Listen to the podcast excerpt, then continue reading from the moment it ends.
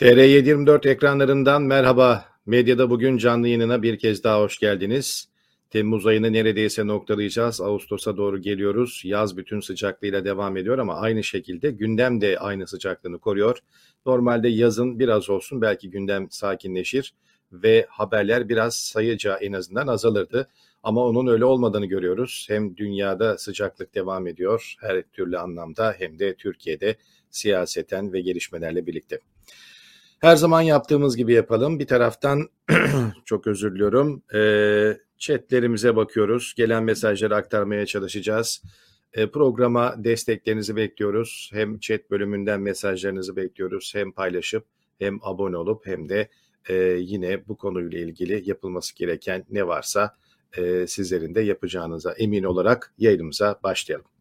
TR724 haberleriyle başlıyoruz. Her zaman yaptığımız gibi bakalım internet sitesinde TR724'ün hangi haberler bu saat itibariyle karşımıza çıkıyor.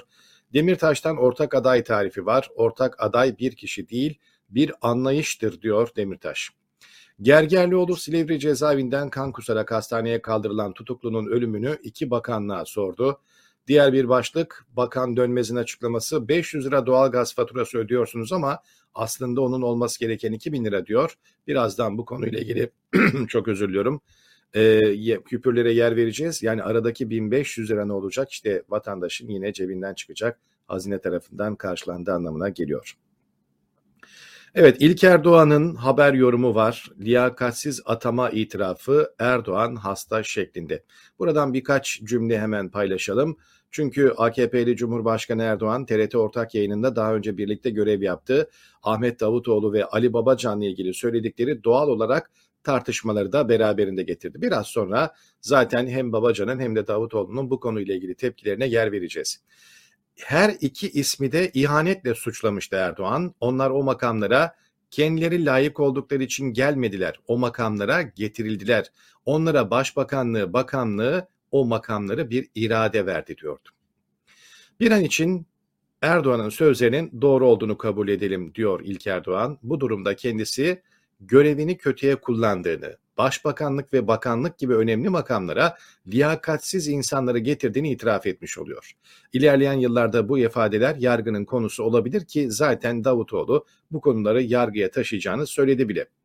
Erdoğan'ın Davutoğlu ve Babacan'ı ihanetle suçlaması ayrıca kendisinin liyakati değil sadakati de önceliğini gösteriyor. Erdoğan'a sadıksanız ve emirlerini mutlak bir itaatle yer yerine getiriyorsanız bir makama getirilmeniz için demek ki liyakat sahibi olmanıza gerek yok. Bütün bunlar çok önemli bir gerçeği daha gözler önüne seriyor aslında demişti İlk Erdoğan. Şöyle devam ediyor. Erdoğan gerçekten hasta, güç zehirlenmesi yani hubris sendromu yaşıyor.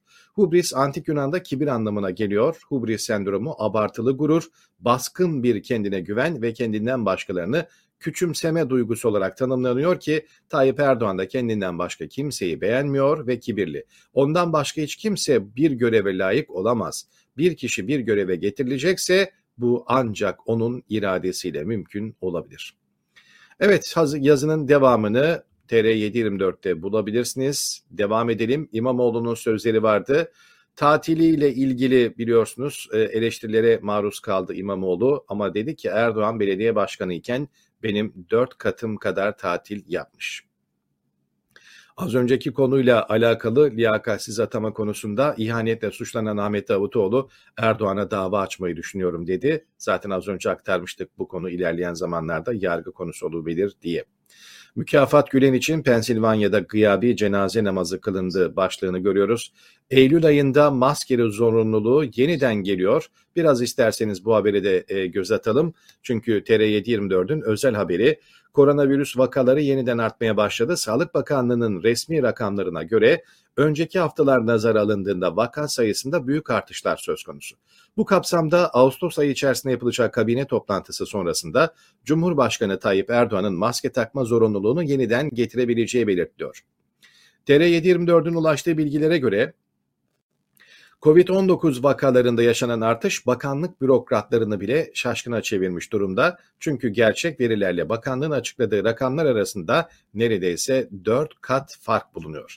Bu rakamlara her gün yenileri ekleniyor. Özellikle toplu taşıma, kapalı alanlar ve sahil şeritlerinde hijyen mesafe ve sağlık kurallarına gerekli itinanın gösterilmemesi de bu sayıların temel nedeni olarak gösteriliyor. Ancak Mayıs ayı başında başlayan tatil sezonunda turizmi ayakta tutmak ve döviz girdisini sağlamak için veriler göz ardı edilmeye devam ediliyor. Evet, açık alanlarda maske servis devam ederken öncelikle toplu taşıma araçlarında maskenin zorunlu olacağı günlük haftalık verilik, e, verilerin durumuna göre de yasakların sınırının genişletilebileceği haberini görüyoruz burada. Devam edelim. Demir yumruk operasyonunda şirketlerin mal varlığı üzerindeki tedbir kaldırıldı. Bir başka başlıkta yine nöbetçi editörde yine e, Levent Kenez'in sunduğu programda gözünüz aydın başlığını görüyoruz. Neden bu denildi ve hangi gazeteciler hedef alındı ilerleyen dakikalarda söyleyeceğiz. Harbiyeli Hava Harp Okulu öğrencileriyle ilgili hapis cezasının Yargıtay tarafından onanması var. Gözünüz aydın şeklinde bir tepkiyle görüyoruz bu başlığı da. İlker Doğan'ın bir başka haber incelemesi gözümüze çarpıyor. Rejim zorda 15 Temmuz'da bütün oklar AKP'yi gösteriyor. Ali Babacan'ın da az önceki gibi e, o ihanet meselesinde sözleri var Erdoğan'a karşı bizi o makamlara partinin ortak aklı getirdi diyordu. Ee, yine Levent Kenez'in nöbetçi editörünün e, aktardığımız konuya geldik. Orhanlı Gişeleri davasında bazı harbiyelerin cezasına Yargıtay'dan onama geldi. İlerleyen dakikalarda küpürlerle bu konuya tekrar döneceğiz.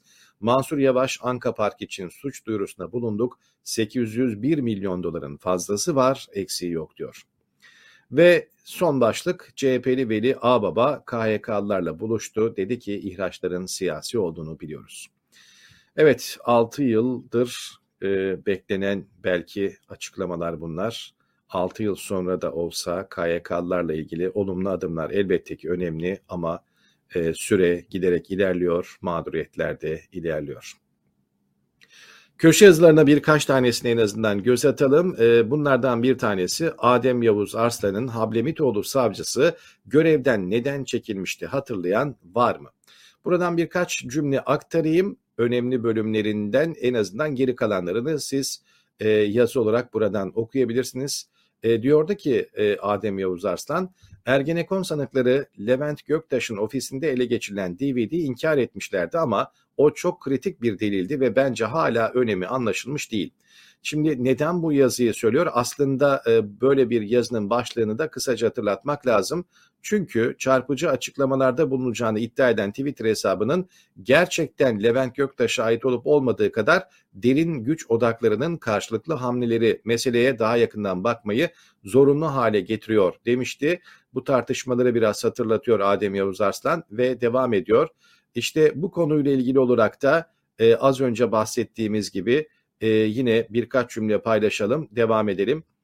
E, burada Ergenekon'la ilgili olarak da e, şöyle bir konu vardı. Hatırlanacağı gibi Ergenekon sanıkları 51 nolu DVD baştan bu yana inkar ettiler ancak DVD içinde çıkan materyaller bu tezle çelişiyor. Zira Levent Göktaş belgelerin bazılarını kabul etti. Mesela 800 küsür sayfalık meşhur irticai fişleme belgelerinin kendine ait olduğunu söyledi. Duruşma kayıtlarına göre Levent Göktaş, irticai faaliyette bulunduğu belirtilen kamu görevlileri başlıklı dokümanı Özel Kuvvetler Komutanı'nın isteği üzerine hazırlıyor, e, hazırladığını kabul ediyor. Ne ilginçtir ki söz konusu belgeyle diğer Hablemitoğlu cinayeti sanığı ve halen tutuklu olan eski Ergenekon sanığı binbaşı Fikret emekte çıkıyor. Bu durum savunmanın tezini boşa çıkarıyor. Evet bunun dışında başka hangi bölüm vardı? Hemen şöyle bir bakalım. Ergenekon belgelerinde Ergun Poyraz'ın ne tür kitaplar yazdığı, bunun karşılığında jandarmadan ne tür ödenekler aldığı belgeleriyle mevcuttu. İşte o kitaplardan birisi Akpapa'nın Temel İçgüdüsü adlı kitaptı. 2004 yılında çıkan kitapta soruşturmanın savcısı Cengiz Köksal'la ilgili ithamlar vardı ve savcı Köksal kitap yayınlanınca yazar hakkında suç duyurusuna bulunup soruşturmadan çekildi. Habere göre Hablemitoğlu suikasti ile ilgili soruşturma yürüten Ankara DGM Cumhuriyet Savcısı Cengiz Köksal soruşturmadan çekilerek dosyayı DGM Başsavcısı Fevzi Elmas'a iade etti. Bu son derece sıra dışı diyor Adem Yavuz Arslan çünkü Bütün savcılar soruşturmayı bağlı bulundukları başsavcılık adına yürütürler. Bir savcının soruşturmayı bakmayı reddetmesi gibi bir durum ceza usul yasasında da uygulamada da sık rastlanan bir durum değildi. Normalde başsavcılık o soruşturmaya bakmak üzere başka bir cumhuriyet savcısını görevlendirir ama burada bunun tersine oldu. Peki buradan ne anlamak gerekir diyor. Evet, Ergenekon adına çalıştığı bilinen Ergun Poyraz'ın Hablemitoğlu cinayetini soruşturan savcıyı hedef alması, savcı ile ilgili mahrem görüntülerin Levent Göktaş'ın ofisinde çıkması da gösteriyor ki bu konuyla yakından ilgililer. Evet, 51 nolu DVD Levent Göktaş ve Hablemitoğlu cinayetiyle ilgili detayları Adem Yavuz Arslan'ın yazısında bulabilirsiniz. Göktaş oynatmak kolay mı? Alper Ender Fırat'ın yazısı yine bu konuyla ilgili Hasan Cücük Premier Lig'de taşlar yerinden oynadı diyor ve Muhsin Ahmet Karabay'ın haber analizi de dünya kışı Türkiye zemheriyi yaşayacak şeklinde. Bu konuyla ilgili de ilerleyen dakikalarda yine küpürlerimiz var. Dilerseniz yavaş yavaş gazete başlıkları, yine gündemde sosyal medyada neler var bunlarla birlikte başlayalım. Evet, Kılıçdaroğlu'nun araba alınmasını öteleyin, sıfır arabayı öteleyin. Biz iktidara geldiğimizde özellikle 1.6 motor ve benzeri biraz daha ekonomik sınıfta olan aile tipi arabalarda ÖTV ile ilgili düzenlemeler yapacağız ve böylelikle şu anda birçok aile için hayal bile olsa sıfır araba alabileceksiniz sözleri siyasette yine yankı buldu ee, ve bununla ilgili de gazetelerde haberler görüyoruz. Bunlardan biriyle başlayalım. İşte ilk başlığımız arabalı siyaset. Kılıçdaroğlu'nun birkaç ay sabredin araba almayın söz veriyorum ÖTV indirimiyle vatandaşa ikinci el parasına sıfır otomobil aldıracağım çıkışı gündem oldu. Sorunların abartıldığını savunan Erdoğansa battık diyorlar ama herkesin altında araba var dedim. Ardından ÖTV'yi sıfırlama yetkisi Cumhurbaşkanı'na devredildi. Sıfır araçta vergi avantajı sağlayan düzenlemenin duyurulması da dikkat çekti. Peki arabalarla ilgili neler var? İşte toplumun %95'inin sıfır araç alma ihtimali kalmadığını söylüyordu Kılıçdaroğlu. Yine ÖTV'yi sıfırlama yetkisinin Cumhurbaşkanı'na devredilmesinin hemen bu açıklamanın arkasından gelmesine dikkat çekiliyor. Ee, devam edelim bir başka e, yine gazeteyle Sözcü'nün e, manşet haberiydi. Yeni vadi sıfır otomobilde ÖTV indirimi oldu. Erdoğan'ın kozunu yine Bay Kemal aldı şeklinde veriyor. Kılıçdaroğlu'nun sıfır otomobildeki vergi indirme vaadinin ardından Erdoğan'a araçlardaki ÖTV oranını 3 katına kadar arttırma ya da sıfıra indirme yetkisi verildi. Evet Kılıçdaroğlu dediğini yaparsa ne olacak? 375 bin liralık bir otomobil 259 bin liraya inecek. Çok büyük bir fark mı? Elbette tabii ki küçümsenecek bir rakam değil. ÖTV'nin özellikle indirilmesi. Hele hele 1.4 gibi araçlarda e, örneğin burada verilen e, belki de çok fazla e, isimlerine yer vermeye gerek yok ama e, bazı araçlarda örneğin 1.6 milyona satılan bir Mercedes olursa 1 milyon 44 bin liraya kadar inecek 1.6'dan bahsediyoruz tabii ki lüks araçlar için değil yani buradaki indirim neredeyse 500 bin liradan fazla ki bu da e, çok ciddi bir rakama tekabül ediyor. Daha önce ulaşılamaz hayal olan e, olan belki arabalara e, böyle bir ÖTV düzenlemesinden sonra biraz daha yaklaşmak mümkün olabilecek. Uğur Gürses'in tweetine bakalım. Herkesin altında arabası da var maşallah denince bakacağımız yer Eurostat'ın e, verileri. Bin kişiye düşen otomobil sayısı. Şöyle bir bakalım. İşte 2021'de Avrupa Birliği ortalaması var.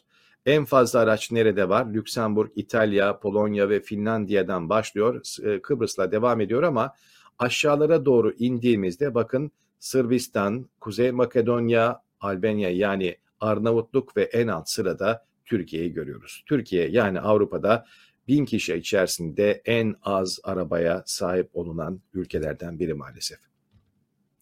Evet bir başka e, grafik yine Avrupa ve Türkiye'de kişi başına düşen otomobil sayısı bu da 2021 rakamlarını gösteriyor. Yine bakın Lüksemburg 702 e, araçla yani her bin kişiden 702'sinin arabası var. Polonya, İtalya, Slovenya, Almanya, Çekya onu izliyor. Avrupa Birliği ortalaması 570. Türkiye'ye bakıyoruz. Bir önünde Rusya var. Rusya'da bin kişiye düşen otomobil sayısı 321 iken Türkiye'de bu rakam 162. Evet herkesin arabası var maşallah köprüler dolu diyordu Erdoğan ama e, bu istatistiklere baktığımızda Avrupa'da e, genelde en düşük araba sahibi olunan ülkenin Türkiye olduğunu görüyoruz. Evet devam edelim. Yine grafiklerle konuşalım. Türkiye'de halkın %35'inin otomobil alma imkanı yok. Türkiye 35 Avrupa ülkesi içinde ikinci sırada bulunuyor. Daha kötü durumda olan tek ülke Arnavutluk. Evet bu e, grafiklerde daha öncekinden biraz daha farklı. Arnavutluk e, en azından Türkiye belki son düzenlemeler ya da son satışlarla biraz olsun öne geçmiş ve Arnavutluğu geride bırakarak ikinci sıraya yerleşmiş. Evet Türkiye'de 1000 kişiye 150 otomobil düşüyor. Türkiye bu alanda Avrupa'da son sırada 2020 verilerine göre Türkiye'de 3 kişiden birinin otomobil alma imkanı yok. Sadece %54 ile Arnavutluk Türkiye'den daha kötü durumda demiştik. Yine grafikler var. Türkiye, Sırbistan, Bulgaristan, Letonya, Yunanistan, İrlanda gibi e, burada e, ülkeler arasında görülüyor e, ve e, yine Avrupa Birliği ortalamasının çok daha üstünde. Eurostat verilerine göre kişi başına düşen en az otomobil Türkiye'de 2009 yılı verilerine göre Türkiye'de 1000 kişiye düşen araç sayısını az önce aktarmıştık. Bu sayı Avrupa Birliği ülkelerinde neredeyse 500'ün üzerinde. Devam edelim Turan Bozkurt'un tweetiyle Cumhuriyet Halk Partisi lideri Kemal Kılıçdaroğlu'nun ikinci el araba parasına sıfır araba aldıracağım sizlere sözüne en fazla Almanya'nın otomobil devleri Mercedes, BMW, Audi ve Volkswagen sevinmiş olabilir. ÖTV sıfırlanacaksa Türkiye'de ithal araba patlaması olur diyordu. Evet bu konuyla ilgili farklı düşünenler de var ama tabii ki hemen yorumlara da eklemek lazım. Ee, Kılıçdaroğlu'nun sözünü ettiği araçlarda lüks segmentler yok. Yani Mercedes, BMW, Audi, Volkswagen deyince hemen akla lüks arabalar belki geliyor ama bunların 1.6 ve benzeri en azından halk arabaları biraz daha e, orta segmentlerinden bahsediyor. Eğer ÖTV konusunda az önce bir örnek verdik. Mesela 1.6 milyon lira olan bir arabada ÖTV'nin bu şekilde düzenlenmesiyle arabanın fiyatı neredeyse 1 milyon liraya kadar düşüyor. Arada bir başka araba fiyatı kadar fark var. Evet devam edelim küpürlere. İkinci el devri, enflasyon, pahalılık ve gelir azalması vatandaşları ihtiyaçları olan eşya ve malzemeleri ikinci el piyasasından karşılamaya mecbur bırakıyor. Evet gazete şöyle diyor, artan enflasyon, pahalılık ve alım gücündeki gerileme ikinci el ürüne ilgiyi arttırdı. Ipsos tarafından yapılan bir araştırmaya göre kategorilere göre farklılık gösterse de son bir ayda satın alınan ürünlerde daha ziyade ikinci el ürünlerin tercih edildiği ortaya çıktı. Evet bit pazarına yine herhalde rağbet var. Geçen yıl 2900 liraya yaptırdığım araç kaskosu bu yıl 18.500 lira olmuş diyor Profesör Doktor Güner Sönmez. Ama bunun açıklamasını yapmadan önce bir e, önceki küpüre dönmek istiyorum. İkinci el devri meselesinde özellikle yanlış anlaşılmaların belki önüne geçmek için bir ilave yapmayı e, uygun görüyorum. E, Avrupa ülkelerinde, Batı ülkelerinde her ne kadar yaşam standartları çok yüksek olsa da özellikle charity denilen mağazalarda yani e, yardım kuruluşlarının açtığı mağazalarda ikinci el e, gıda, ikinci özür diliyorum gıda değil, ikinci el giyim, ikinci el e, eşyalarda aklınıza gelebilecek hemen hemen her çeşit üründe e, bu CD de olabilir, bir şapka da olabilir, bir bavul da olabilir, çanta da olabilir, ayakkabı da olabilir. E, çok büyük rağbet olduğunu görüyoruz. İnsanlar e, buralarda temizliği, ütüsü, bakımı yapılan ikinci el ürünleri almaktan hiçbir zaman çekinmiyor. Hem bunu alarak ekonomik olarak belki bütçesine uygun alışveriş yapıyor hem de az kullanılan ve buradaki hayır kurumlarına e, belki ücretsiz olarak bağışlanan bu ürünleri alarak aslında o hayır kurumlarına da bir nevi destek ve bağışta bulunmuş oluyor. Yani ikinci el devri haberinde e, bu konuda belki böyle bakmakta da fayda var. Tamam elbette ki e, belki ekonomik zorluklar nedeniyle insanlar isteyerek değil bunu mecbur olarak yapıyor ama e, eğer bunun farklı bir şekilde kullanılması mümkün hale getirilirse e, bunun içinden hem vatandaşların ekonomisini, bütçesini hafifletecek hem de aldıkları alışveriş yaptıkları yerlerle birlikte biraz olsun hayır hasenat ya da e, bağış yapabilme imkanlarını düzenleyecek sistemler e, yapılması çok da zor değil aslında. Diyelim ve bu ara açıklama yaptıktan sonra Profesör Doktor Güner Sönmez'in tekrar tweetine dönelim. Diyordu ki Geçen yıl 2900 liraya yaptırdığım araç kaskosu bu yıl 18.500 lira olmuş. Sigorta şirketi aynı, araç aynı, aracı kullanan aynı. Bu arada yapılmış bir kaza da yok. Hatta araç bir yaş daha eskimiş. Kasko ücreti bir yılda tam 6 kat artmış. Nasıl olabilir böyle bir şey diyor ve devam ediyor. Bu arada geçen yıl 571 lira olan trafik sigortası da 1822 lira olmuş. 3 kat artmış kasko artışını görünce neredeyse buna sevineceğim şaka gibi. Bu yorumların altına baktığımızda birçok kasko yine e, ve sigorta ile ilgili yorumlar yapıldığını gördük ki e, araçların yedek parçalarının e, çok pahalandığına bir farın kırılması halinde bile neredeyse bu bazen trafik sigortası ya da kaskodaki rakamlara benzer rakamlar çıktığına işaret ediyor buradaki yorumcular. Evet, Dünya Gazetesi de sigortacı zorunlu trafik poliçesini yokuşa sürüyor şeklinde bir manşetle çıktı. Bu sabah sigorta şirketleri primlerin maliyetlerini karşılamadığı gerekçesiyle zorunlu trafik poliçesi üretmek istemiyor.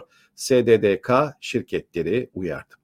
Evet az önce aktardığımız haberleri doğrulayan bir haber aslında. Sigortacılar trafik poliçesi konusunda yokuşa sürüyorlarmış konuyu. Evet lüks araca binmek Türkiye için hayal. Türkiye'de birçok insan için hayal diyelim. Tabii ki bazı kesimler için olmasa da.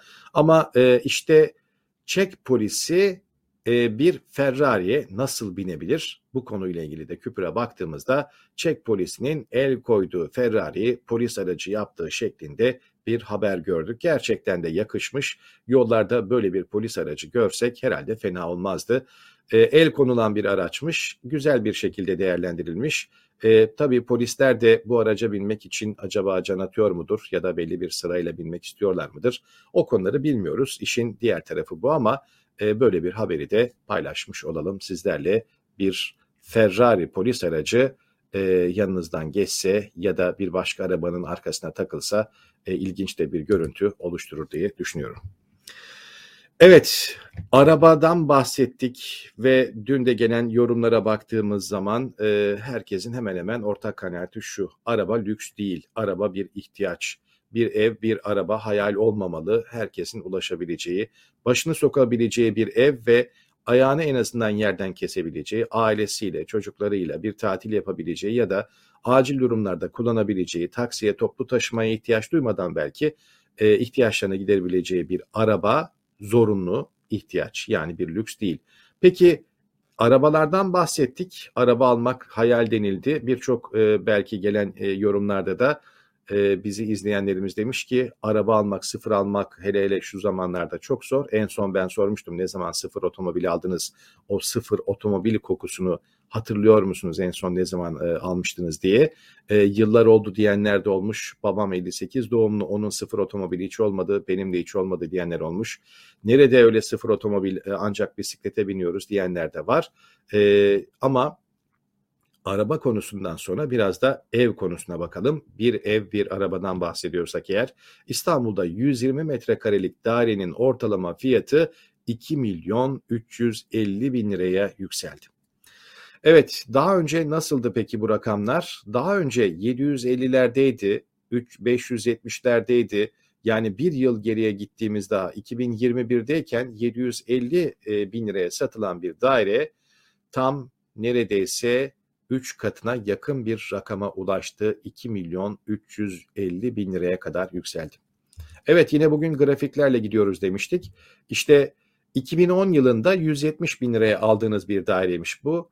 2012'lerde 2013'lerin orta 2012 ortalarına doğru 216 bin liraya kadar yükselen dairenin 2016'larda 425, 526, 581 derken yine 2021'de daha bir sene önce 500 751 iken Mayıs ayı itibariyle daha yılın sonu bile değil bakın 2022'de 2 e, milyon 354 bin liraya çıktığını görüyoruz. Ortalama daire büyüklüğü 120 metrekare olarak hesaplandı. Çok büyük de bir daireden bahsetmiyoruz bu arada.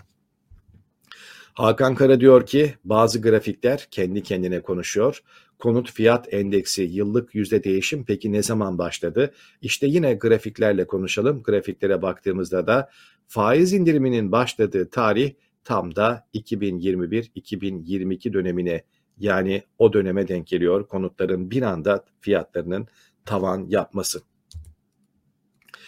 Evet bir küpürle devam edelim. 1 artı bir daireye 900 lira aidat isyan ettirdi şeklinde bir başlık var. İstanbul'da kiralardan sonra site aidatları da astronomik şekilde arttı diyordu gazete. Enflasyon tabii ki bu kadar artarken, e, ev fiyatları artarken aidatlar durur mu? 900 lira neredeyse eskiden bir kira fiyatıydı. Artık şimdi sadece 1 artı bir dairenin aidat fiyatı olmuş. Peki bu günler geride kalacak mı? Daha kötü günlere mi gidiyoruz? Nasıl bir kış bizi bekliyor? Hep bu konuyla ilgili yorumlar var, tahminler var, spekülasyonlar var ama bir de ortada e, gerçekten raporlar var. İşte bu raporlardan bir tanesine bakalım. IMF'nin raporu bu. Biraz kasvetli ve belirsiz bir rapor olarak tırnak içinde belirtilmiş BBC News'un haberinde Dünya Ekonomik Görümü raporu bu.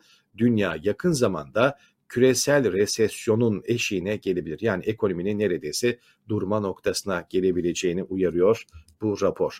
Evet bugün hep grafiklerle başladık, rakamlarla konuştuk, raporlarla devam edelim. Uluslararası Para Fonu IMF'nin Dünya Ekonomik Görünümü raporunda Ukrayna Savaşı ve enflasyonun etkilerinin kontrol altına alınmaması halinde dünyanın son 50 yılın en kötü ekonomik resesyonunun eşiğine gelebileceği uyarısında bulundu. Evet yaşlarımız itibariyle daha gerisini hatırlama durumumuz yok. Ortalama 40'lı 50 yaşlardaysak eğer bizi izleyenler arasında mutlaka daha küçükler ve daha büyükler de vardır ama hatırladığımız, yaşadığımız kadarıyla en azından son 50 yılın en kötü ekonomik resesyonuna hazırlanmamız gerekiyorsa bu demektir ki hayatımızda görmediğimiz günlere hazır olmamız gerekiyor. Çok kötü günler gelecek hayatımızda daha önce görmediğimiz ekonomik sıkıntılar. Rapor ne diyor? Devam edelim. Sabah sabah belki böyle kötü ve karamsar haberler e, iyi değildi ama ne yapalım? E, bu raporla, e, raporları e, yine paylaşıldığı bütün değerlendirme notlarına bakılınca kasvetli ve belirsiz başlığını taşıyor. Gerçekten kasvetli bir rapor. Rapora göre enflasyon daha da artacak ve küresel büyüme bu yıl %3.2 gelecek yılsa %2.9 seviyesine gerçekleşecek. Nisan ayındaki öngörülerde küresel büyümenin bu yıl 3.6 seviyesine gerçekleşeceği tahmin ediliyordu. Yani bu noktada da bir düşüş söz konusu.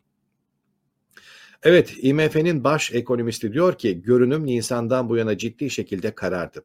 Dünya bir öncekinden sadece iki yıl sonra yeniden küresel resesyonun eşiğine gelebilir. Dünyanın en büyük 3 ekonomisi Çin, Amerika ve Euro bölgesi tökezliyor ve bunun küresel görünüm için çok büyük sonuçlar olacak. Evet kötü haberler maalesef bunlar ama devam edelim. Son öngörülerinin olağan dışı şekilde belirsizliklerle dolu olduğuna vurgu yapan IMF, Ukrayna'daki savaşın enerji ve gıda fiyatlarını yukarı çekmesiyle risklerin arttığını, bunun da enflasyonu ve parasal sıkılaşmayı daha da artırabileceğini belirtti. Rusya'nın yıl sonunda gaz tedariğini kesme ihtimalinin değerlendirildiği senaryoda ise ki parantez içinde e, zaten gazını azaltmaya başladı bile biraz sonra bu gaz konusuna da yer vereceğiz 2023 için büyüme tahmini de %2 olarak belirlendi. Peki G7 ülkelerine bakalım. Örneğin gelecek yıl en az büyümesi beklenen ülke İngiltere. IMF ülkenin 2023'te %1.2 büyüme tahminini %0.5'e indirdi. Yani yarısından bile daha az büyüyeceği düşünüyor G7 ülkeler arasında İngiltere. Raporda Türkiye ekonomisi ilişkin büyüme tahminleri de yapılmış. Bu yıl için %4, gelecek yıl için %3.5. Yani rakamlara ve birçok gelişmiş ülkeye bakılırsa aslında fena değil ama ama var çünkü IMF baş ekonomisti küresel ekonominin önündeki önemli riskleri şöyle belirliyor. Ukrayna'daki savaş nedeniyle Rusya'nın Avrupa'ya gaz akışını aniden durdurması, inatçı yüksek enflasyon ki burada ülkelerin enflasyonuna baktığımızda enflasyon tahminleri gelişmiş ekonomilerde %5.7'den %6.6'ya çıkıyor. Yani tahminlere göre en fazla %6, %7, %10'lu rakamlardan bahsediyoruz gelişmiş ülkelerin ekonomilerinde.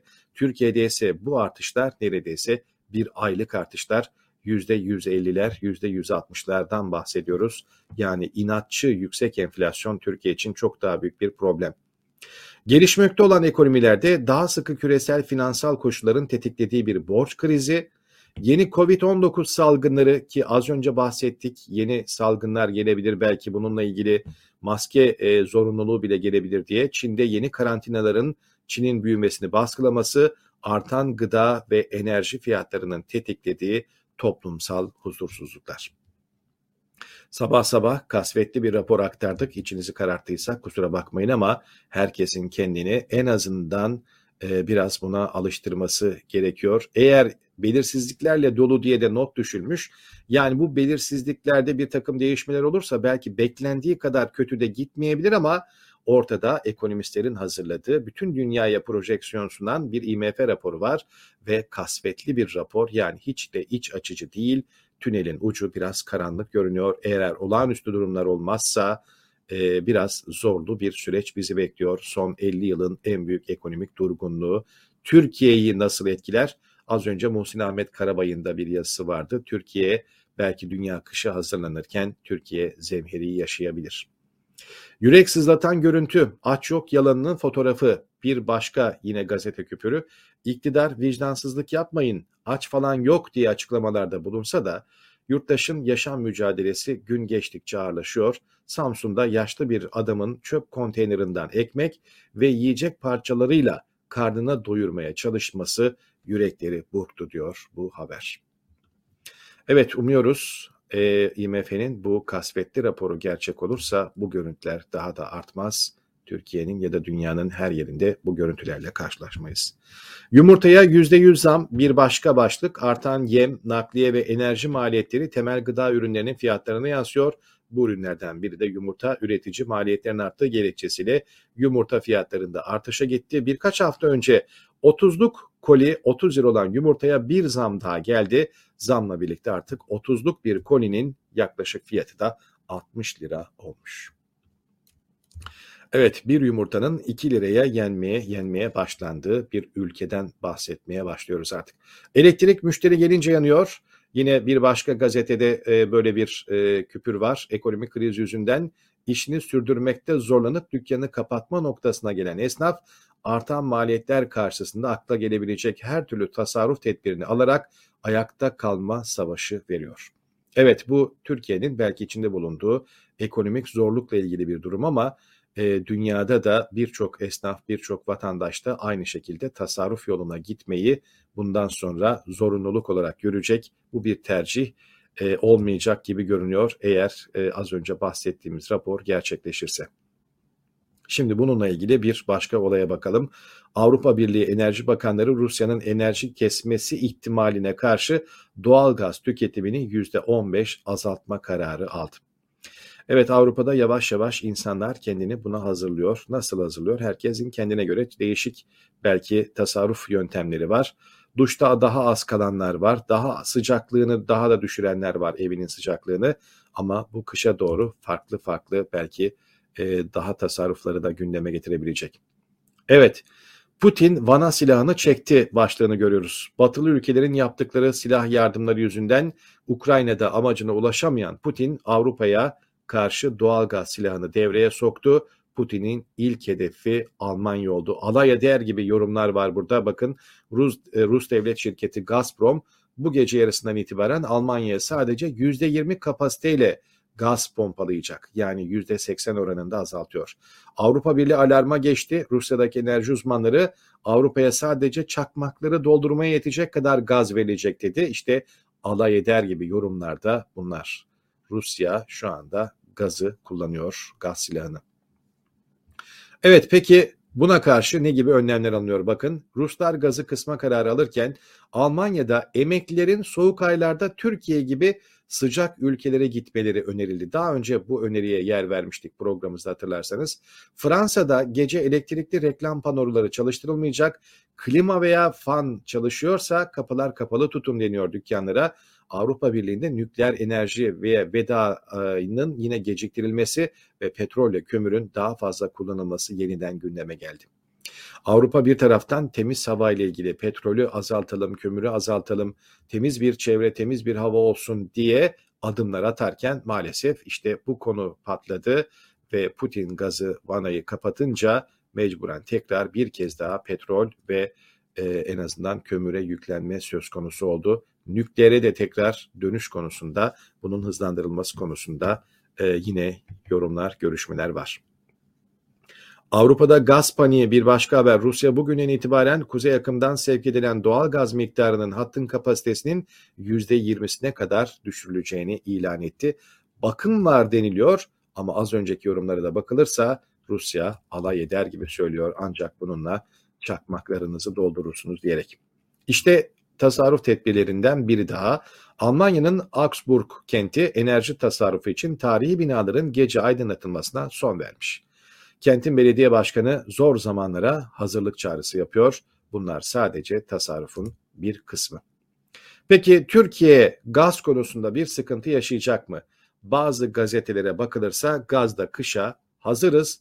Depoların %82'si dolu. Avrupa'da felaket senaryoları konuşulurken iki depo 5.8 milyar metreküple dolduruldu. Biri Silivri, biri Tuz Gölü'nde olmak üzere hatırlayacaksınız. Bu konuyla ilgili depolar var.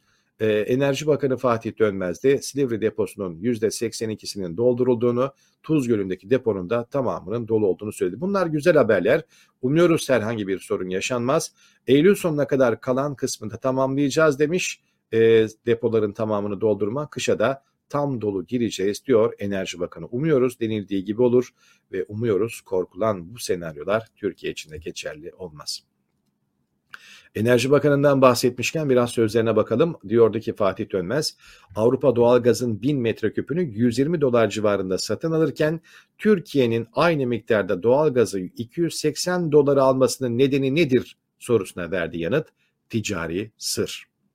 Evet Avrupa 120 metre metreküpe 120 dolar öderken Türkiye niye 280 dolar ödüyor ve bu neden ticari sır? İnsanların buna bilmeye hakkı yok mu? Bir başka sözü vardı Fatih Dönmez'in ki az önce TR724'ün internet sayfasındaki başlıklarda paylaştık. Aylık 5 aylık 500 lira doğalgaz faturası ödüyorsanız diyordu Fatih Dönmez aslında bu 2000 lira olması gereken bir fatura 1500 lirasını devlet kaynağıyla karşılıyoruz. Size sadece 500 lirasını yansıtıyoruz diyordu. Vatandaşın cebinden çıkan 500 lira gibi gözüküyor ama peki biz en fazla Avrupa'nın iki katından daha fazlaya alıyorsak e, bu doğalgazı ve o 2000 liranın 1500 lirasını devlet cebinden eğer karşılıyorsa bu aslında yine kimin cebinden çıkıyor? Bu sorunun cevabı çok basit. Yıllardan beri değişmeyen bir konu. Yıllardan beri e, neredeyse artık her yıl okul zamanında, yaz tatilinde hele okullar açılırken gündeme gelen bir konu var. Okullarda kayıt parası ve bağış konusu. Yani gazetecilik yaptığımız yıllarda neredeyse gündemden hiç düşmedi. 20-25 yıl diyelim biz belki buna. E, belki kendi öğrenciliğimizde koyarsak biraz daha geriye gitmek mümkün. Hep bu tartışma devam etti. Her yıl tekrar gündeme geldi hep farklı farklı senaryolar üretildi, farklı farklı çözüm yolları yapıldı. E, o müdürlere söyleyin eğer bana şikayet edin dedi Milliyetin Bakanları sizden kayıt parası isterse gibi ama farklı farklı isimler altında bu kayıt meselesi bugüne kadar geldi. Bakın 2022'de hala bakan diyor ki devlet okullarında kayıt için hiç kimseden bağış alınamaz hala yıllar sonra bunu tartışıyoruz ki işte bir vatandaş da bir e, belki sosyal medyada kullanıcısı da şöyle demiş. Günün fıkrası 25 yıl önce Anadolu Lisesi'ne köyden gelip kayıt yaptırdığımda işçi emeklisi babamdan bile bağış adı altında para talep edilmişti. Yarısını ödeyip yarısını senet yaparak geçiştirip sonradan birkaç tanıdığa ulaşarak senedi de iptal ettirmiştik. İlerleme hala yok diyor 25 yıl öncesini hatırlatarak. Bir başka kullanıcı demiş ki adını bağış değil de okula yardım olarak fotokopi kağıdı başta olmak üzere bilimum kırtasiye ürünlerini okul adı alinen geçen listeye ben satıyorum e, velilere. Neyse açtırma kutuyu söyletme kötüyü ya uyuyorsun ya bile bile yalan söylüyorsun demiş bakana. Evet bu arada tabii ki başka tarafı da var. Okullar buna ihtiyaç olmasa, sağlam ödenekleri olsa, velinin e, bu aldığı kırtasiye, fotokopi kağıdı gibi, temizlik ürünleri gibi şeylerine ihtiyacı olmasa okullar bunu ister mi? Bu da ayrı bir konu. Okulları bu duruma düşürmek e, belki işin en başta gelen sorunun kaynağı. Okullar bu halde olmasa bu tartışmalar da çoktan bitecek. Evet Türkiye'de paralar nerelere harcanıyor? Sıra keşke okullara da gelse de okulların hiç böyle bir ihtiyacı olmadığı için bu tartışmalar da kökten bitmiş olsa. Gürcistan Türkiye hattında otomobile kaçak organ nakli şeklinde bir haber görüyoruz. Organ nakli deyince tabii insanın aklına farklı bir konu geliyor ama haber e, paylaşılınca şöyle detaylar var.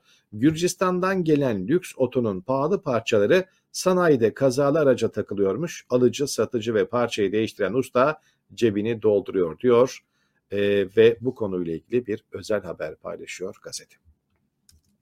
Bir başka organ ticaretine bakalım ama bu kez gerçek. İstanbul Esenyurt'ta organ ticareti yaptıkları iddiasıyla 359 yılla 368 yıla kadar hapis istemiyle yargılanan yabancı uyruklu 4 sanık ilk duruşmada tahliye edildi. Evet, organ ticareti yaptıkları iddiasıyla yargılanıyorlar. Neredeyse yargılandıkları hapis sistemine bakın 368 yıla kadar hapis sistemi ama daha ilk duruşmada tahliye.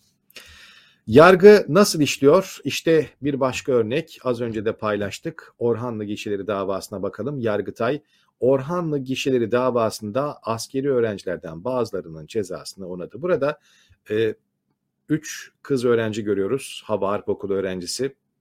Hem kendi ifadelerinde hem tanık ifadelerinde olay yerindeki bütün kayıtlarda bu üç öğrencinin de hiç silah kullanmadığı e, ve bir kenara saklanarak e, o olayların geçmesini bekledikleri söyleniyor ama yıllardır hapiste bu üç genç kız ve yine e, Yargıtay tarafından onanan cezalarıyla birlikte bu e, tahliye umutları da bir kez daha e, suya düşmüş oldu. Askeri Öğrenci Komitesi diyor ki Orhanlı davasında 60 arkadaşımıza verilen müebbet hapis cezası Yargıtay tarafından onandı. Çocukları karmaşanın ortasına çek, Üzerlerine ateş aç, sonra da müebbete mahkum et. Yazıklar olsun sizin adaletinize. Avukat Çiğdem Koç dün de bir tweetini paylaşmıştık. Diyor ki çok acı çok. Emirlere uymak dışında şansı olmayan çocuklar. Evet çocuklar ki çocuk yaştaki öğrenciler de onlar 2016'da hayatlarıyla oynayan bir hukuk sisteminin kurbanı oluyor.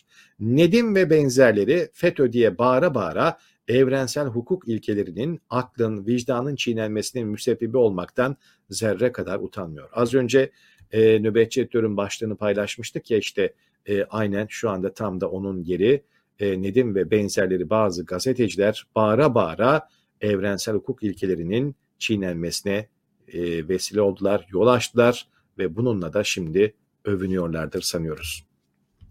Salih Gergerlioğlu da bu konuya yer vermişti. Orhanlı gişelerindeki olaylara ilişkin davada yargılanan 60 askeri öğrencinin müebbet hapis cezasını Yargıtay maalesef onadı.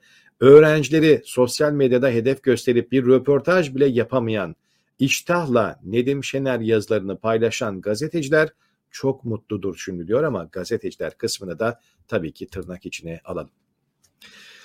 Peki Türkiye'de gazetelerden, gazetecilerden bahsettik. Türkiye'de Gazete kaldı mı? Gazeteciler ne durumda? Gazetecilerin sayısı ne durumda? Biraz bununla ilgili bir haber var. Önce haberi e, ilk sosyal medyada gördüğümde biraz ilgimi çekti. Çünkü bir yanlışlık oldu. Daha ilk satırından belliydi. Mutlaka siz de küpürü görünce anlayacaksınız. Türkiye'de 2 milyarı geçen gazetelerin toplam tirajı son 10 yılda %59 azalışla 881 milyona geriledi deniyor. Gazeteci sayısı ise 5 yılda %34 azaldı. E, kadın gazeteci sayısı arttı. Türkiye'de gazetelerin tirajında ve çalışanlarında yaşanan değişim diyor. Şöyle bir bakalım sadece neler aktarılıyor burada bakın. Evet günlük ortalama tiraj tabii ki 2 milyar değil. E, burada sadece 2 milyon olarak düzeltilmesi lazım ki Haberde zaten e, ilerleyen satırlarda bunu düzeltmiş. Türkiye'de yazılı basın hızla kan kaybederken 2021 yılında ulusal gazetelerin günlük ortalama tiraj toplamı 2 milyonun altına düştü. 2016-2021 yılları arasında kapsayan son 5 yılda yani darbe sonrası diye bakarsak buna 2016 Temmuz sonrası ulusal gazetelerin tirajı %45 düşmüş. Gazete ve dergilerin yayın bölümünde çalışanların sayısı son 9 yılda %51 azalmış. 2021 yılında yayın bölümünde çalışanların %35'i de üniversite mezunu değil. Evet basının geldiği noktayı çok güzel özetleyen bir araştırma bu. Hem de TÜİK verileriyle bu yazılı medya istatistikleri gazete tirajlarının hızla düşmeye devam ettiğini gösteriyor. Gazeteci sayısı da benzer şekilde azalıyor. Neden? Bunun sayılarını, sebeplerini hepimiz biliyoruz. Darbeden çok önce başladı. Özgür basının susturulması, kapatılması, televizyonlar hele hele 16-15 Temmuz 2016 sonrasında işte birçok ulusal gazete, radyo, televizyon ve benzeri e, yayın kuruluşları, dergiler kapatıldıktan sonra ortada zaten kalan medyayı biliyorsunuz. Havuz medyası dışında doğru dürüst sesini çıkarabilecek birkaç muhalif e, basın kuruluşu dışında çok da kuruluş kalmadı.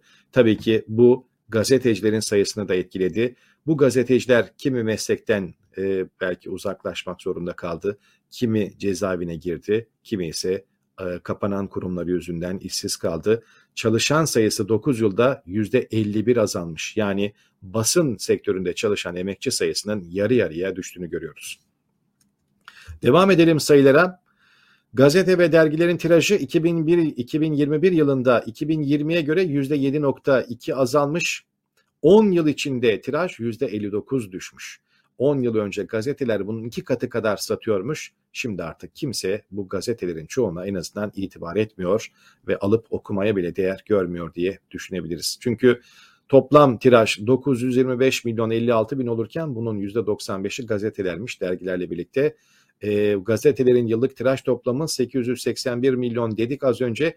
2011 yılında gazetelerin yıllık tirajı 2 milyar 130 milyondu. Az önce milyar kısmını yıllık olarak düzeltmiş oluyoruz. Bu da son 10 yılda tiraj toplamının %59 düşmesi anlamına geliyor. Evet, e, az önce bahsetmiştik dergiler ve gazetelerde çalışan gazeteci sayısının en azından son 5 yılda da %34 oranında azaldığını ama 9 yıla bakılırsa %50'nin üzerinde bir azalma olduğunu görüyoruz. Eğitim düzeylerine bakalım. Son başlıkta bu. Gazetecilerin %35'i üniversite mezunu değil. Artık bundan sonra yazılı medyada yayın bölümünde çalışanların çok büyük bir kısmı e, yine e, üniversite mezunu değil şeklinde yani eğitim seviyesinin de düştüğünü gösteriyor bu durum. Evet bunlar TÜİK tarafından açıklanan istatistik rakamlar. Gerçekler zaten ortada. Çok fazla gazeteciye de gerek kalmadı Türkiye'de. Ortak bir havuzdan, bir e, iletişim başkanlığından ya da değişik noktalardan gelen haberler şu anda zaten servis ediliyor ve havuz medyasında ortak başlıklarla, ortak manşetlerle çıkıyor. Ne araştırmacı gazetecilik ne gerçek, tarafsız, doğru ve objektif yayıncılık yapmak gibi birçok en azından basın kuruluşu için böyle bir e, endişe de yok. E, dediğimiz gibi muhalif ve yine de bu işi her türlü zorluğa yapanları ayrı tutmak kaydıyla söylüyoruz tabii ki bunları. Kadına şiddetten birkaç başlık paylaşalım. Yavaş yavaş sonlandıralım e, küpürlerimizi. Konak Halkapınar Metro 2 hattında çalışan bir kadın sürücü durak dışında yolcu almadı diye yumruk atılıp darp edildi. E, bu videoyu tabii ki oynatamıyoruz. E, YouTube'da telif konusu var ama e, burada e, açık bir şekilde bütün e, yolcuların yanında e, sürücüyü darp ettiği görülüyor bu kişinin. Sonra, sonra zaten polis gelip YY'yi e, gözaltına alıp tutuklandığını görüyoruz. Gazetelerde gördüğümüz bir başka konu son randevu cinayeti cani sevgili Koray Gülbar kendisinden ayrılan Elif Güneş'i geçen hafta iş yerine gidip tokatladı. Önceki günde son bir kez görüşelim diye ikna etti. Elif'i 3 kurşunla öldürdü. Evet burada Hürriyet yazarı Gülseren Budayıcıoğlu var ki senaryo ve kitaplarıyla belki televizyon dizilerinden de hatırlarsınız bu ismi. Kadınları bir kez daha uyardı. Son buluşmaya sakın gitmeyin. Erkekler genellikle bu son e, buluşmada öldürmeye kararlıdır diyor. E, bir en azından bu konuyla ilgili uyarısı var. Takvime bakalım. Takvimde alt sayfada bazı başlıklar, küpürler. E, bunları ayırmadım çünkü Dilan talihsiz şeklinde veriliyordu. Bakın Dilan Talih ismini Dilan talihsiz kısmında en azından bir başlık olarak almaya e, çalışmış takvim. Yine aman efendim de Efe kısmına yer vermiş ki Kıvanç Tatlıtuğ'la Başak Dizer oğulları bir aylık kurt Efe için kesenin ağzını açmışlar. Efe'yi de aman efendimin içinde vermiş. Yine e, üç te, şey teyzesi tarafından özür diliyorum alıkonulan Cem Muhammed'in emin ellerde olduğunu da artık Gülü Cem diye vermiş. Evet üç tane ismi üç farklı yerlerde işte böyle kelimelerin arasından e, başlıklar çıkarmaya çalışarak verdiğini görüyoruz. Takvim gazetesini bir çırpıda en azından 3 haberinde aktarmış olalım. 7 ayda 12 kadın yüksekten düştüğü haberi var. Son 7 ayda düşmeye, yüksekten düşmeye bağlı 12 kadın hayatını kaybetti. Bu ölümler şüpheli ölüm olarak kayıtlara geçti. Hukukta şüpheden sanık yararlanır yaklaşımı var ve yüksekten düşmeye bağlı ölümlerin ispatı zor. Bundan dolayı bunu bir yöntem olarak kullanıyor olabilirler demiş e, uzmanlar. Evet 7 ay içerisinde 12 kadının yüksekten düşerek hayatını kaybetmesi. Bursa'daki olayla ilgili küpür görüyoruz yine. Hepimizin çocuğu Bursa'da boşaltılmak istenen çöp evdeki kilitli odada teyzesi tarafından alıkonuldu ortaya çıkan 9 yaşındaki Cem'in hastanedeki tedavisi sürüyor. Türkiye'nin her yerinden oyuncaklar gönderiliyormuş. O yüzden de hepimizin çocuğu şeklinde bir başlık var. Yavaş yavaş e, bu konuyla ilgili bir küpürü daha paylaşıp bir başka konuya geçelim. Mutluyum, kuş gibi uçabilirim. E, burada Muhammed hastanedeki ilk gecesini rahat bir uykuyla geçirmiş ve kendimi iyi hissediyorum. Bana herkes iyi davranıyor. E, kuş gibi uçabilirim. İlk günden güzel oyuncaklarım oldu. Kırmızı otomobili çok sevdim. Hastanede kalıp güzel yemekler yemek istiyorum demiş Cem. Dün bir göster e, görüntü paylaşmıştık. Ahmet Sivri adlı bir şahsa aitti. Küçükçekmece Rizeliler Derneği Başkanıydı. Sosyal medyaya girdiğinizde onunla ilgili çok daha farklı görüntüler de e, görüyorsunuz. E, gece mesela e, o silahları ateşlerkenki görüntüsünü görüyorsunuz. Yine sosyal medyada çakarlı araçlar içinde görüyorsunuz aynı şahsı e, o çakarlı araçlar nasıl verildi ve nasıl e, böyle bir arabaya biniyor o da ayrı onu konuşması ama kılıç ve ateşli silahlarla görüntülerini paylaşan Küçükçekmece Rizeliler Derneği Başkanı Ahmet Sivri'ye tepki yağdı. Silahlara el konuldu, Sivri serbest diyor. Hürriyet gazetesi bunu gerçekten bir kübrit kutusundan çok daha küçük bir başlıkla vermişti. Ee, başka zamanlarda olsa acaba bu şekildeki kıyafetleriyle bu şekildeki elindeki kılıçlarla, bu şekildeki yemek yemesiyle gündeme gelen ya da görünen bir kişi, böyle bir kişi hürriyette acaba nasıl haber olurdu? Ama şimdi çok küçük bir e, haber olduğunu görüyoruz. Bunu bulmak bile gazetede çok zor oldu. E, göze çarpması bile çok küçük bir haberdi. Son kez görüşelim sözüne kandı az önce aktardığımız haber ama bir başka e, hemen yine olay var. Elazığ'da doktorluk yapan Sinan e, Balut, belki yazı biraz bulanıklaştığı için e, tam doğru okumamış olabilirim. Kıskançlık krizine girip sevgilisini iki ay boyunca, iki, özür diliyorum iki saat boyunca dövdü. E, beş yerinden bıçaklanan genç kadın evden kaçmayı başardı. E, tedaviye alındı. Genç kadın saldırgan tutuklandı diyor ve bunu yapan doktor. Yani şiddetin bu kez mağduru değil, faili olmuş bu doktor. Doktorlar ve şiddet deyince sağlık çalışanları AKP, CHP'nin sağlık çalışanlarına yönelik şiddeti görüşmek üzere mecliste pazartesi günü olağanüstü toplanma teklifini reddetti. AKP ve MHP'nin bu tür şeyleri reddetmesine tabii ki çok alışığız. O yüzden de hiç sürpriz olmadı. Şimdiye kadar daha neler neler araştırılsın, konuşulsun teklifleri hep AKP ve MHPC mecliste hep reddedildi. Atıklardan hep bahsetmiştik. Türkiye'nin ithal ettiği 14 milyar dolarlık atık nasıl zehirliyor? Hurda ve atık ithalatı son 20 yılda tam 26 kat arttı. Sadece 2021'de ithal atığa ödenen miktar tam 14 milyar dolar. Yani dünyanın çöpünü, dünyanın atıklarını Türkiye topluyor geri dönüşüm yapacağım diye. Ama iktidar bu atıkların sanayide kullanıldığını savunsa da uzmanlar bu konuda yeterli denetim olmadığını söylüyor. Bu atıklar üzerinde denetim yapılıyor mu? Kaçı gerçekten acaba e, bu atıkların ne kadarı geri dönüşüme e, standartlar ölçüsünde e, belki tekrar kazandırılıyor ya da ne kadarı bunların e, tabiata, çevreye zararlı bir şekilde etrafa dağıtılıyor. Bununla ilgili defalarca haberler yaptık. İngiltere medyasından haberler aktardık.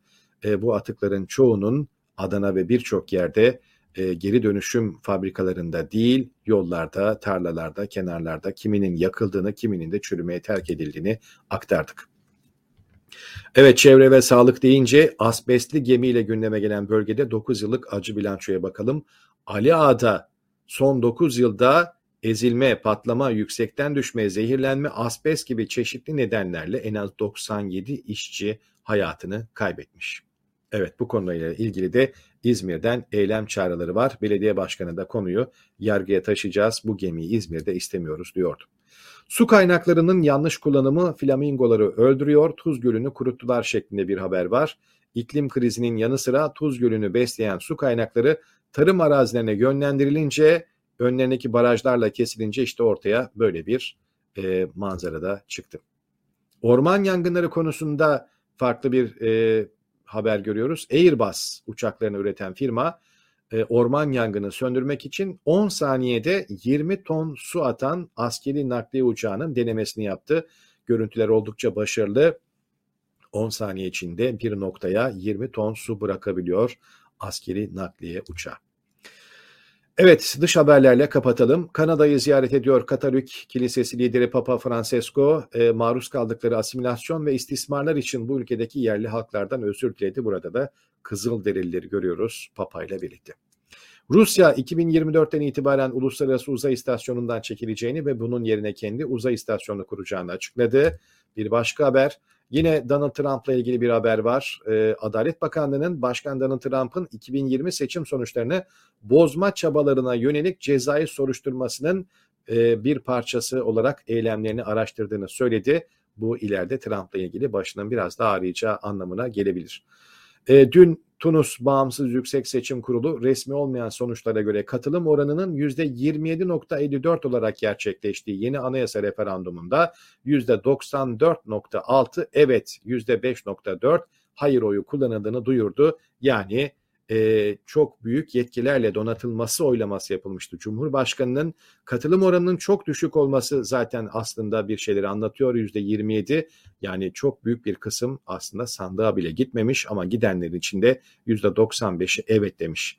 Evet dün de söylemiştik. Verdiğiniz yetkiyi bakalım nasıl bir etki göreceksiniz Tunus için. Helikopter önünde selfie çekerken pervaneye çarpan bir turistin ölüm haberi vardı. İngiliz bir zenginden bahsediyor. Genç bir kişiydi. E, selfie çekmeye çalıştı helikopterle e, tatil için gittiği yerde ama selfie çekilecek yerlerde de çok dikkatli olmak lazım. Her yerde, her ortamda selfie çekmek bazen işte böyle insanın hayatına bile mal olabiliyor.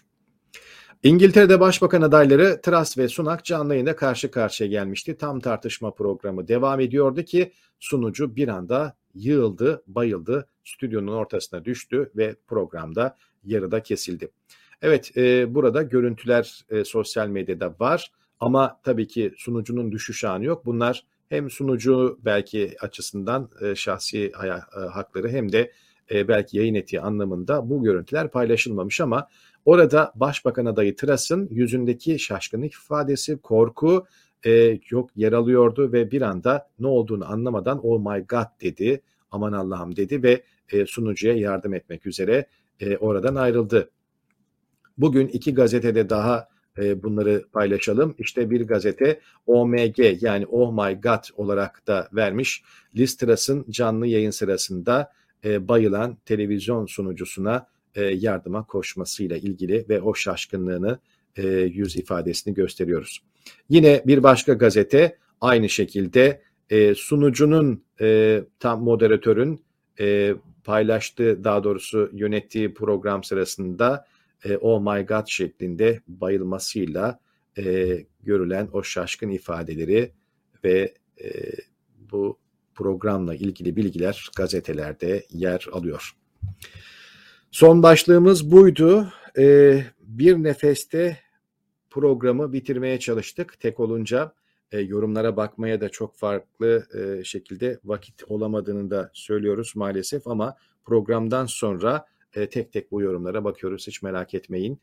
E, yayında belki bayılıp kalan sunucu yüzünden bu tartışma programı yarım kaldı.